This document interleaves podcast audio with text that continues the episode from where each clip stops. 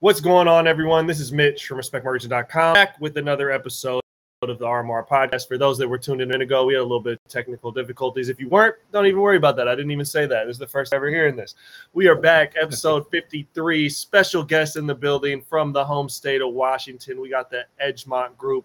We got Marcus Naramore and Eric Ward below me. Um, the Edgemont Group is a single source cultivation, manufacturing, extraction, and distribution group with a house of brands, most notably two of those being Leafworks, Full Spec, and the new, I guess two, and then the new solventless Solar Bear line. So how are you guys doing today? Absolutely great. I'm doing wonderful. Thanks. It's almost like we did this introduction twice, man. It was so, you know. uh, so, so I start every episode off with our guest origin story around the plant. Uh, the plant being cannabis, you know, whatever you feel vulnerable sharing, both personal or prof- and or professional. So I'll start with you, Marcus, and then we'll kick it down to Eric.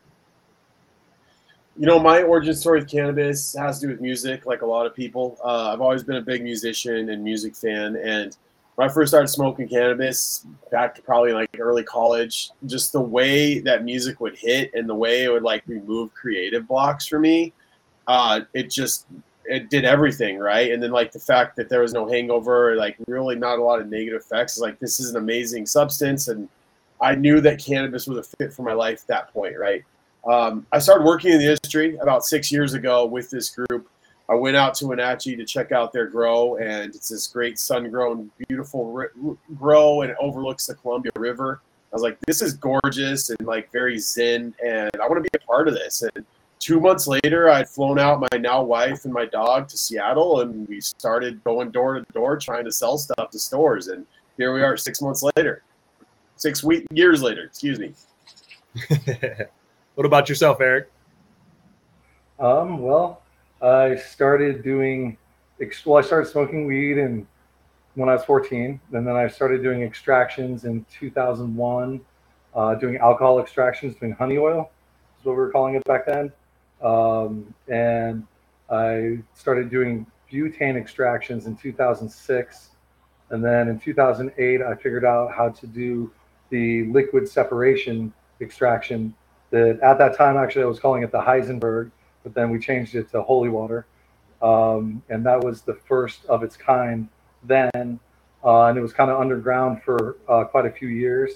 And then we debuted it in two thousand fourteen at the cannabis, the first Cannabis Cup. That was the first legal one in Colorado, um, and it was, uh, you know, did very well. And um, from there, just uh, started with a business called Nectar seven ten down in California. And then from there, just started Holy Water.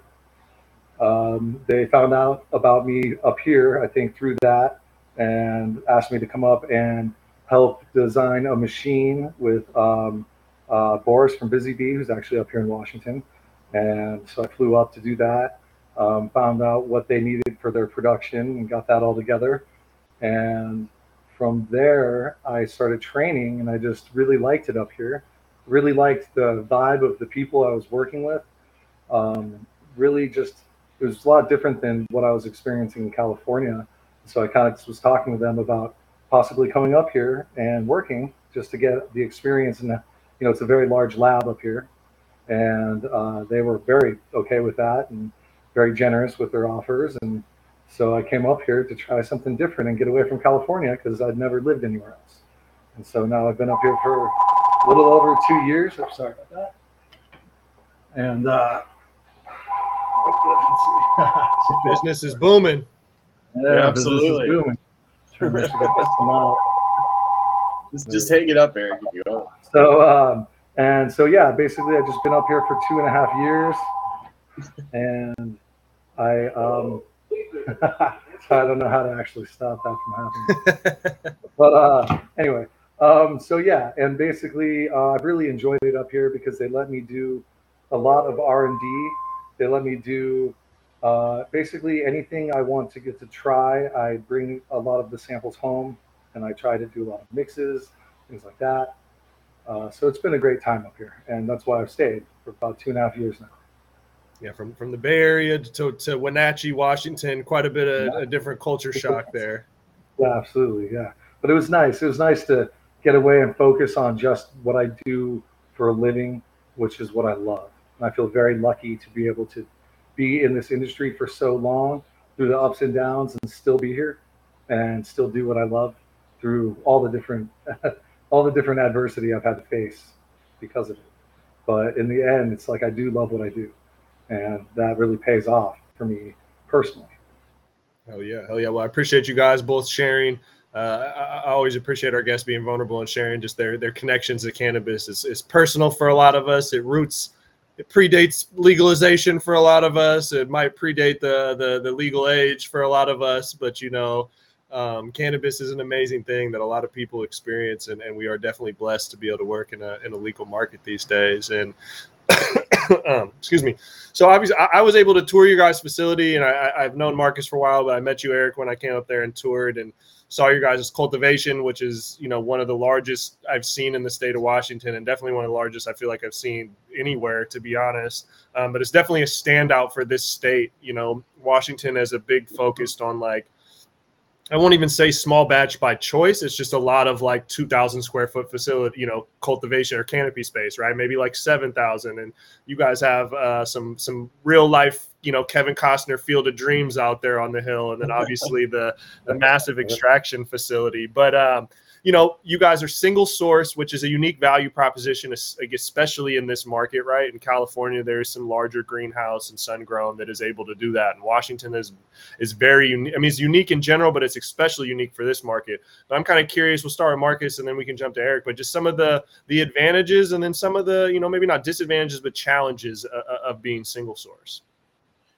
I think, you know, our, our we're cultivators at heart. I think that's how we started, and growing sun-grown has always made sense to us. Uh, it just, it feels in tune. It feels like the way cannabis should be grown to us, not to everybody. Um, it feels very natural, and you're working with Mother Earth, right, to like get the cannabis to what it needs to be. So that's kind of why we went that direction. And then I think from single source, what a customer is going to notice is it's going to be clean, it's going to be consistent, and it's going to be affordable. Of our products, and that's just kind of stems from how we want our cannabis to be, right? Like we have, we're very meticulous about how we do, you know, we with our pesticides, don't use pesticides, and uh, then it's going to be consistent. So if you get a batch of nine pound hammer from us, it's going to be the same every time because we grew that and we extracted it, and it's going to have the same characteristics. And it's going to be affordable. Uh, it's not going to be bottom of the barrel, but what it's going to be is it's going to be approachable pricing. Um, even with our live resin, our solvent list, those are products we want to have a lot of people to have access to because we really love them. And so it's all about just making it clean, consistent, and affordable. That's really the advantages of the single source uh, kind of sun-grown cultivation we use. In terms of disadvantages, you know, I think one of the biggest ones I see is maybe just flexibility. Um, people who do import runs, obviously you have a faster t- turnaround time, and you're able to get new strains out there a lot quicker. If you add in kind of like the botanical terpene methodology for cartridges, it's even faster, right? You can have theoretically unlimited amounts of your strains coming from botanical terps.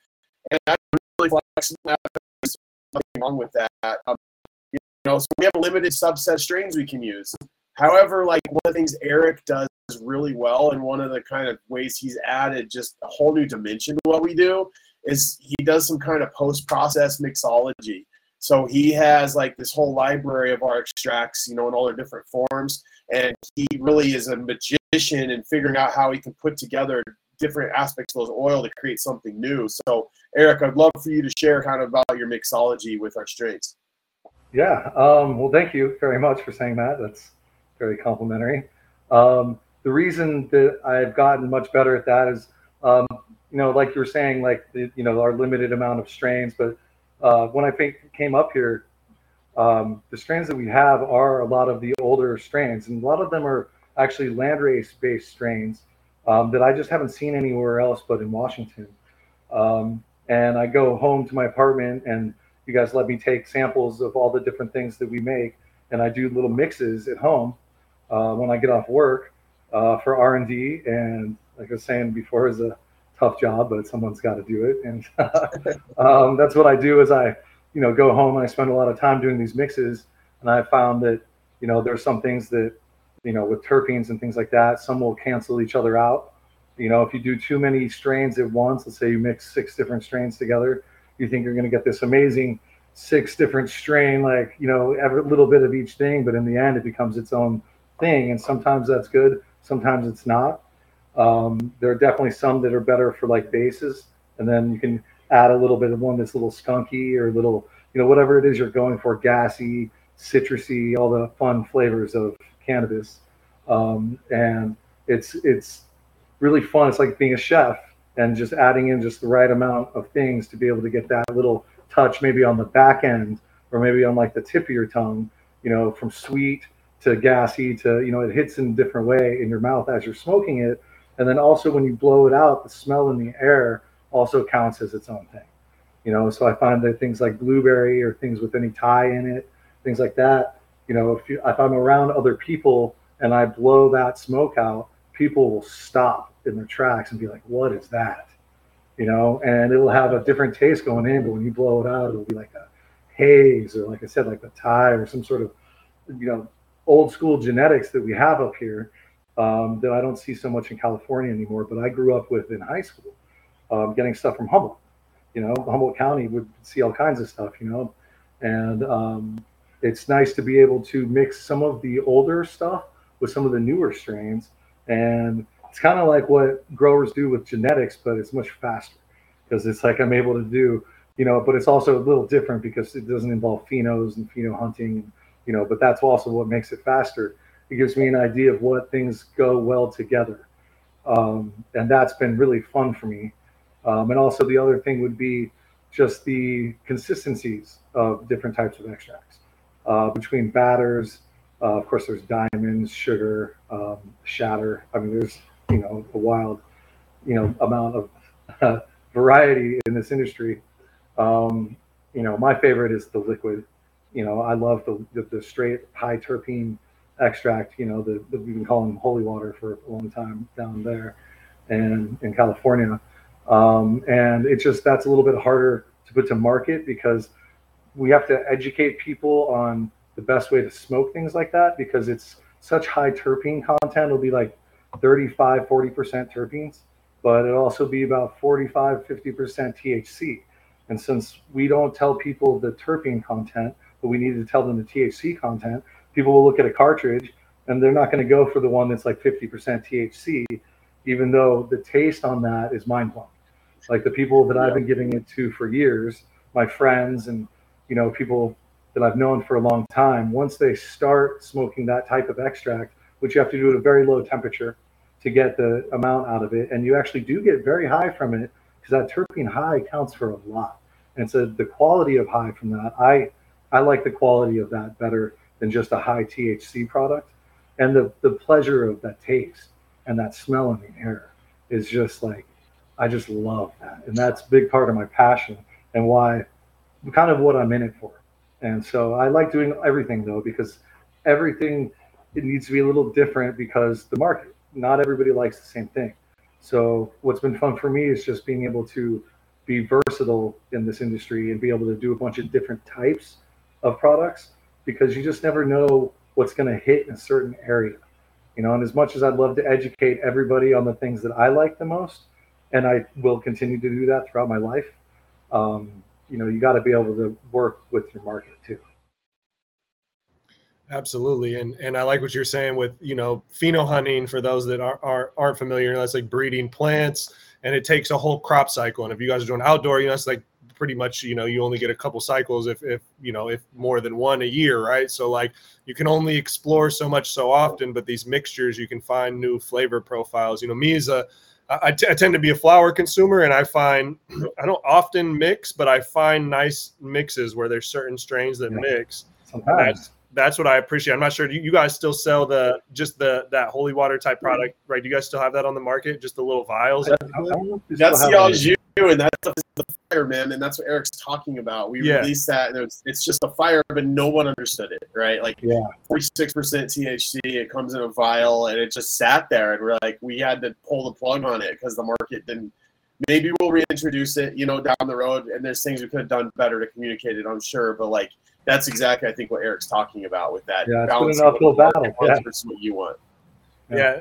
And I would like to see it definitely grow a little more. Yeah, and I, sure. I I had found some of your guys, and that's right, the au jus. I was trying to think of what, what it was labeled as, which I love that because yeah. I'm a major, major French dip fan, like major. So oh, yeah, yeah, me too. It's like you're connected in my heart right there. But I like that because same thing. I could take some maybe diamonds of another flavor profile, like, and, you know, I could do a little cold start dab or something. Maybe I'm not, Eric might criticize. Maybe I'm not doing it right. I'm a baby. I love rookie, cold start. Rookie I dab. I do everything right. cold start. So I would take a little bit of some diamonds of something else and just mix a little bit of that au jus and just kind of, you know, come up with my own little flavor concoction. Oh, yeah. So I appreciated that product for me to nerd out at home and kind of discover some of my own blends, if you will.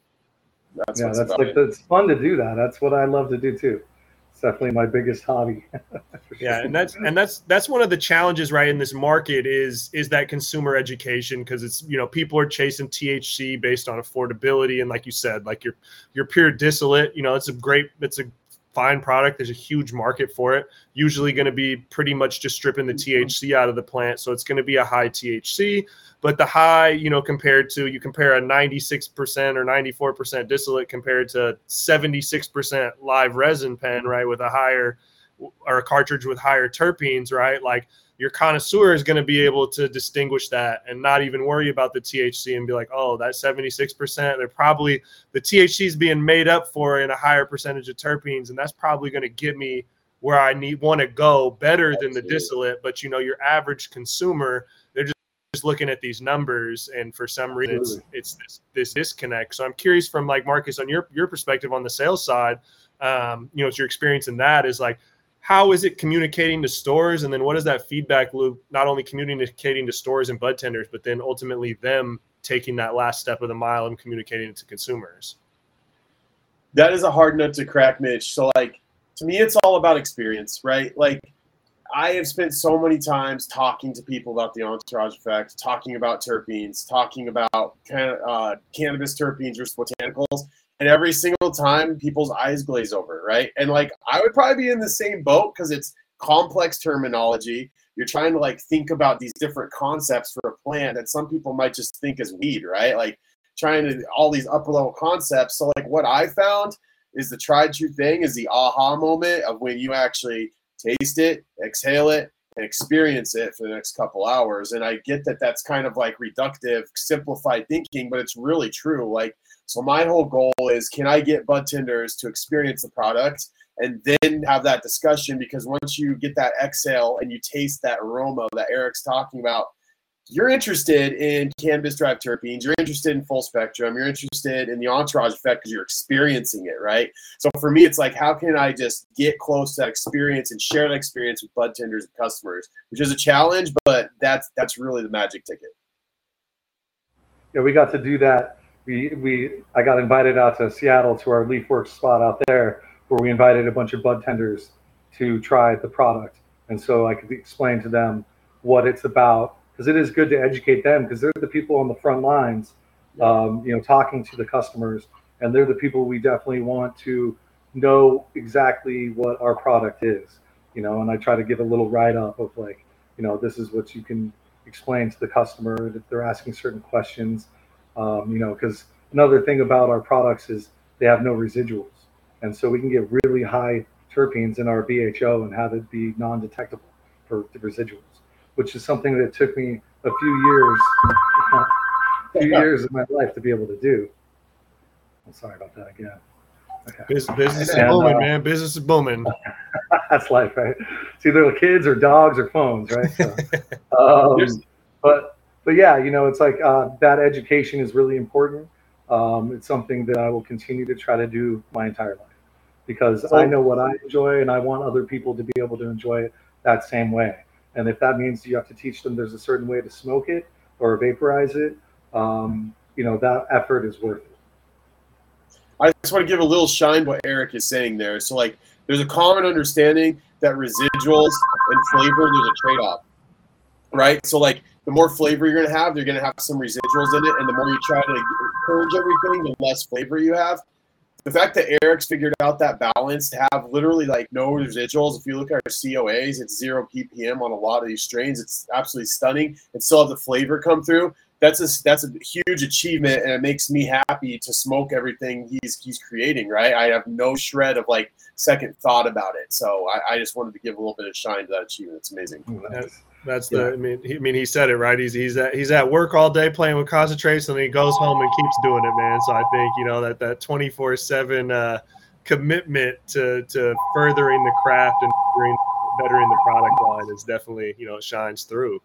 Um, and then Eric, from your perspective, like, you know, I, I ask everyone that's like in, whether they're in the cultivation or they're in the creation of products, are there certain products, and maybe it's just the au jus, but what are there certain products you have that you just nerd out on and love, but the market kind of do, hasn't, the education's not there. The market hasn't quite accepted yet. Cause I know every grower I know has like a strain that they love, but it, it, goes so low on T H C they can't move it, and they're like, bro, I can't sell this, but it's my favorite. Yes. So do you have any products yes. that you love but for one reason or another are just not in the market?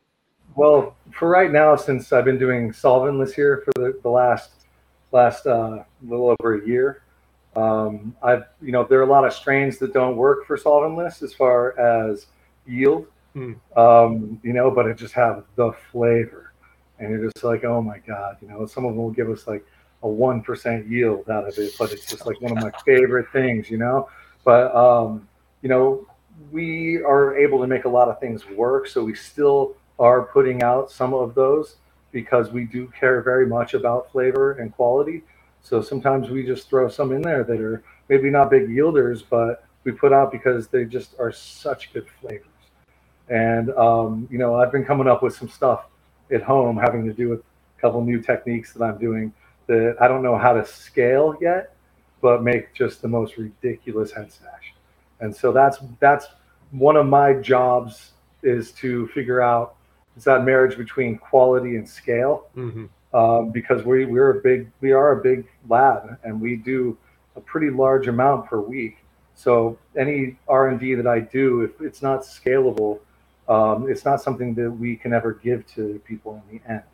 So I'm constantly thinking about, how is it that we can do this very refined, very beautiful product that I don't see other people even ever have, and then make that into a thing? And so that's, I spend a lot of time doing that. That's my little secret R and D projects that I do. That's why I do a lot of it in at home, because, you know, just with my, because uh, I don't, I'm not ready for anyone to see or yet until I have some things figured out. But I'm working on a few things now that I'm really excited about, that hopefully we'll all be seeing in the future, um, that are actually, I'm really excited. uh, I'll be able to tell you guys more in the future, okay. for sure. Okay. I got some ideas. I just gotta, I gotta work them out. But um, yeah, like, you know, the strains and the yields are very important.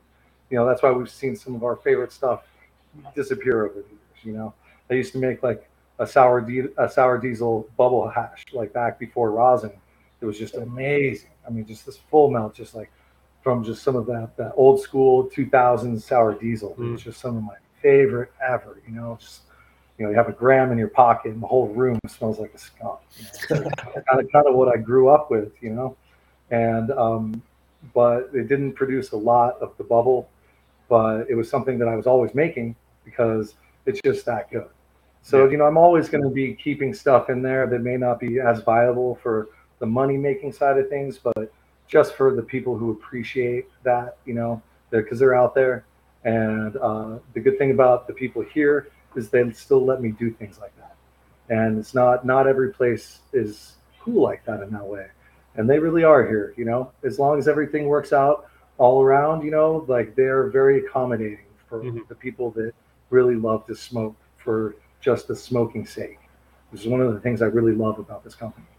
Yeah, and, that, and, that and just to, just to add on to that, like some of the strains you're coming up with, Eric. Like there's a Cherry Springer that was like a huge hit. Yeah. There's a Heavenly Haze that's been a big hit. Uh, the Dessert Buffet was a kind of cocktail you created, and that won the Sun Growers Cup recently, right? So like, yeah, yeah, that one, yeah. And, and I've seen those, and sometimes they have like nine or ten different strains in them. Yep. So I think that kind of fits the bill, right? But like yep. that to me is. A lot of the magic that comes out is when you're able to come up with those multiple mixes and really wow people with those profiles. Oh yeah, I listen to music while I'm doing those mixes. I'm often just dancing and doing the mixes and then smelling and then like, you know, I'll be put on some fish in the background and be like, you know, it, it inspires me to be creative. And so I definitely add a lot of music into what I do. And I've always got that playing in the background. And it just puts me in that kind of mood, you know, and um, that's a big part of it for me, actually. That's, um, that's it's funny. Nice to be able to get to do that here as well. So, you know, I, I consider that part of the inspiration as well. Yeah, I, I, it's funny because, you know, a lot of the grows, like indoor grows, it's easier, but they said they play music for the plants. But I've actually seen a couple, not many, but I've seen some concentrate makers, like, you know, we've gone to do videos and they get all set up and it's so funny. I've seen them like get their music on and start like grooving and shit. Yeah, that's what it is. It's like a flow. I'll be like dancing and doing mixes, smell it, be doing a little spin, go back around. And, you know, those are like the really good days. Those are like the, I mean, it just puts me into such a good mood. And it's like I really appreciate it makes I appreciate so much all the things it took for me to get to this point to be able to do these things. Um, and then some days that just hits every it's like the perfect storm, where it's just like that appreciation for what I've gone through to get here, plus the music, plus how it smells, which I just am just oh, I just love that so much. And so, you know, like I love that I get to do that for a living now and I get a paycheck for it. It's just unbelievable. It's like, oh, it's you know, actually paying taxes and doing the doing it right, doing everything how it's supposed to be done. Oh, yeah. I love that that's the direction it went in, because uh, when it wasn't like that, it certainly was a lot more nerve-wracking. Absolutely. Yeah. yeah.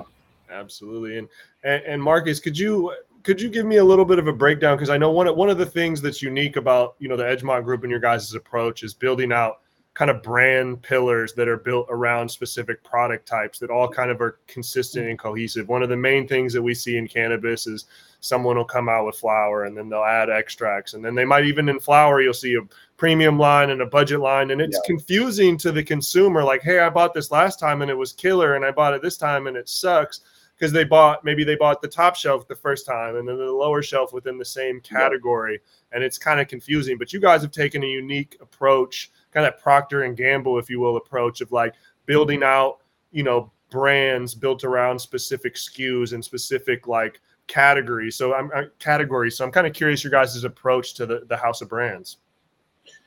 I mean, cannabis is really diverse, right? Like uh, there's a lot of different type of people who enjoy cannabis. The way you enjoy cannabis is really diverse, just from person to person. Like you go into a dispo or anything, you see all type of customers going in there. So for our perspective, we're a diverse company too. We have a lot of different types of personality types and lifestyles. How can we take all these different product types that we have and match them to different customers, right? So like that's where this all started, is just how can we simplify, build a community around these products and these brands. So like Leafworks is our kind of like accessible brand, right? Maybe somebody who's kind of curious, et cetera, and they want to learn a little bit more about it. It's all based on moods. Um, so it's very accessible and easy to get into. Full Spec's a little more heady. It's a bit more spacey, right? It's all focused on live resin. That might be somebody who has some knowledge on cannabis, is really looking for a flavor profile, really looking for something unique. And then, you know, Solar Bear is all about solventless. And I don't even really need to go in depth about the solventless community. That is one of the most tightly knit communities in cannabis. They know what's good. They know what they like. Word travels fast, whether it's good or bad. Um, and it's, you know, that, that brand is centered on them. So it all starts with a different type of customers. It doesn't doesn't make sense for us to jam everything into one brand and hope all those different disparate customer types come under the big tent. So that's kind of we split it up into those different communities, uh, which simplifies it. Yeah, I, I'm I'm a big fan as like a marketer, as someone that's out here trying to, you know, be a conduit between what brands and retail is doing to the consumers, where there's this fragmented and gaps of education. I, I like that. I think I think a lot of brands are kind of moving towards that now because they saw the other model is completely confusing. So I just always got to tip my hat. That was something I think we might have spoke about a while ago. I was like, I always appreciated you guys taking that approach kind of out the gate of segmenting these different brands by different consumer types. I think it's the, the, the right approach in this space. I appreciate it, man. And listen, it's come with a lot, just like Eric doing a lot of experiments at home. We've had a lot of experiments with brands. There's probably like six or seven Browns brands on the cutting room floor that didn't take off. But I think right now we have a really good portfolio that's like really focused on specific communities within cannabis. Awesome. Well, man, I appreciate you guys hopping on here today for this episode, sharing about your guys' journey, the house of brands that you got at Edgemont. For people out there that want more information, you know, leafworks dot com, I think full spec seven ten dot com, I think it's at full dot spec on Instagram, and then yeah. at leafworks on Instagram if I have all that. I don't know Solar Bear's handle, so you might have to plug that if you got a separate handle for that. I think it's, I think it's solar dot bear, I think. You I think got it. It is. Check, but I think that's what it is. It's just Solar Bear. Okay. S O L R. S O L R Bear. B E. Yeah. Awesome, man. Well, I super, I super appreciate you. Yeah, someone just commented that I'm high as fuck. Where can I get Leafworks in Southern California? not not in California yet, you know, maybe maybe in the future, man. Wa- doing my man. Check it out when you come out to Washington, my friend. Uh, but no, I appreciate you guys coming on here, man, and And uh, excited to see the continued growth. Uh, um, and, you know, thank you. Yeah, thank you. Thank you, Mitch. You guys are doing awesome things in the industry. Respect My Region is really important. Humbled, man. Respect My Region with the R M R podcast. We'll be back with, I believe we have one more episode before the day's up today, man. I'm hitting hitting three of them, man, trying to three-peat it like the Lakers or something. Um, appreciate everyone tuning in. We'll be back with you guys with more content soon.